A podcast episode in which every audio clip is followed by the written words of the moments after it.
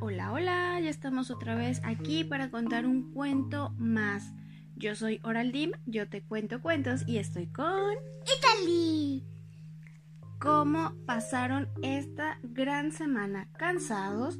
¿No tan cansados? ¿Tuvieron muchas clases en línea? ¿No tuvieron tantas clases? Yo sí tuve muchas. ¿Tuviste muchas? ¿Qué tal las tareas? ¿Hubieron Estoy muchas? exhausta. Estás exhausta, sí, estás muy cansada, pero por eso ya llegó este fin de semana largo Sí. en donde vamos a poder descansar Lo que queramos. lo que queramos. Aquí en México eh, vamos a tener unos días de descanso, bueno, el lunes va a ser descanso, entonces eh, queremos aprovechar para contar un cuento y que tengan esta semana para que lo puedan escuchar las veces que ustedes quieran. Queremos mandar unos saluditos para todas las personas que se han puesto en contacto con nosotros a través de nuestro Instagram y también en nuestro Facebook. Y a ver, los saluditos van. El primer saludito es para Mateo y Andrea Pérez de Ciudad de México. Su cuento favorito es el de la selva loca. Porque ese cuento es muy loco, loco. Está muy loco, loco, ¿verdad? Y también, eh, bueno, su mamá nos dice, soy yo de nuevo, amamos tu contenido y nos encanta que nos acompañen todas las noches. Gracias a ustedes por escucharnos y por dejarnos entrar a sus hogares, que eso es lo más importante. También un saludo para Victoria. ¿Qué crees, Itali? Victoria nos escucha desde Guayaquil, Ecuador. ¿Y cuántos años tiene? Eh, no nos dicen cuántos años tiene, pero Victoria dice que ama escuchar los cuentos, así que le vamos a mandar un saludo. Saludito también. Si su mamá Vero Sáez se puso en contacto con nosotros y nos puso un comentario ahí en eh, Instagram. Otro saludito que vamos a mandar es para Daniel y Andrés que viven en Monterrey. Les encantan los cuentos, sobre todo el del monstruo de los pies mojados. mojados. Ellos tienen 8 y 4 años. Ocho y cuatro años. Y su mamá Daniela eh, se puso en contacto con nosotros para que le mandemos un saludo a los pequeños. Uno no es pequeño y es grande. Bueno, más o menos, no tanto. No tanto, solo tiene años. Así es. Bueno, vamos a empezar con el cuento el día de hoy porque ya estamos cansados. Italia ya está cansada, ya se quiere dormir y seguramente ustedes también pequeñitos. Entonces ya llegó la hora del cuento. Vamos a empezar. ¿Están listos? Este cuento se llama Alina la guardiana de los dragones. Ay, sí. Espero que a algunos les gusten los dragones. En las lejanas tierras de Moldán, las de los valientes guardianes de dragones, cada vez que nace un niño se le asigna el dragón que vigilará durante toda su vida. Cada dragón permanece encerrado por un cerrojo de siete mentiras unido mágicamente al corazón de su guardián. En Moldán, niños y niñas entrenan y preparan sus corazones para luchar contra cualquier mentira, porque a partir de los siete años el dragón será lo suficientemente grande como para provocar algún desastre.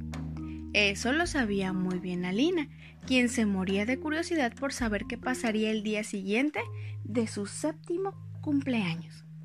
Pero no pasó nada. La vida siguió igual y lo mismo pasó el día siguiente y el día siguiente. Alina comenzó a impacientarse y visitaba diariamente el lugar donde su dragón permanecía encerrado. ¿De qué me sirve ser guardiana si no veo a mi dragón y no tengo que hacer nada especial? se preguntaba. El dragón notó sus dudas y su espíritu malvado tomó la forma de un niño travieso que se le acercó. Vaya, una guardiana de dragón que tiene dudas. No tengo ninguna duda, dijo Alina, intentando justificarse y visiblemente ofendida. Si no las tienes, entonces ¿qué haces paseando por aquí?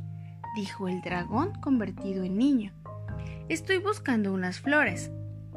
¿Y son tan especiales que tienes que buscarlas precisamente aquí? dijo el dragón. Sí, porque son mágicas, contestó Alina. ¿Y cuál es su magia? preguntó el niño, ¿Qué era el que era el dragón. Ayudan a curar enfermedades muy graves. ¿Y a quién quieres curar? A mi abuela. Pobrecita tu abuela, ¿qué enfermedad tiene? Una muy rara que le ha salido en la piel. ¿Y cuántos días tardará en curarse con esas flores?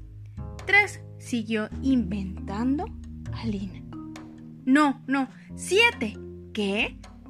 Siete mentiras, gritó el niño, al tiempo que cambiaba su voz y su aspecto para transformarse en un inmenso dragón. ¡Por fin! ¡Soy libre! ¡Ja, ja, ja! ¡Qué fácil ha sido, niña mentirosa!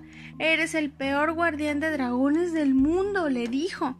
El dragón marchó volando. Desgraciadamente, no tardó en encontrar la aldea y sembrar el terror entre los guardianes. Todos se preguntaban quién lo había dejado escapar, pero Alina tuvo miedo y no dijo nada. El dragón, que aumentaba su poder con cada mentira de la niña, nunca tenía suficiente y se transformaba por las noches en el niño travieso para importunar con sus preguntas a la niña para conseguir nuevas mentiras. La pobre Alina ya no sabía qué inventar para ocultar que había sido ella quien había dejado escapar el dragón, hasta que un día no pudo más. Atrapada por la vergüenza de mentir constantemente y por la pena de provocar desastres, decidió hacer un último acto de valentía, confesar lo que ocurrió y enfrentarse sola al dragón. Aprovechando que todos se hallaban reunidos, se levantó y dijo Fui yo quien dejó escapar el dragón. Desde entonces solo he ido acumulando mentiras para ocultarlo. Qué valiente fue, ¿verdad? Sí. Antes de acabar la frase, sintió un fuego terrible en el pecho y un rayo surgió de su interior. Durante unos segundos interminables, el rayo barrió los cielos hasta dar con el dragón, reducirlo y atraparlo, llevándolo a rastras hasta la aldea, como si fuera un corderito. Gracias a aquel rayo mágico pudo Alina encerrar de nuevo al dragón, y solo entonces el rayo y el dolor desaparecieron de su pecho, dejando una marca de fuego que nunca se borró. Así fue como los guardianes descubrieron el increíble poder que desataba al confesar una mentira, pero a pesar de eso siguen prefiriendo decir siempre la verdad, porque, como contaba Alina, por muy poderoso que fuera, aquello dolía una barbaridad. Y este es él. Ya se durmió. Ya se durmió Italy. Y este es el fin. Ahora, chiquitines, recordemos que el decir mentiras no es nada bueno. Y si en algún momento llegamos a decir alguna mentira, es mejor confesar la verdad, porque si no, podemos ocasionar un gran, gran desastre.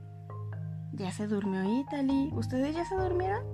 Nos escuchamos en el próximo cuento. Adiós.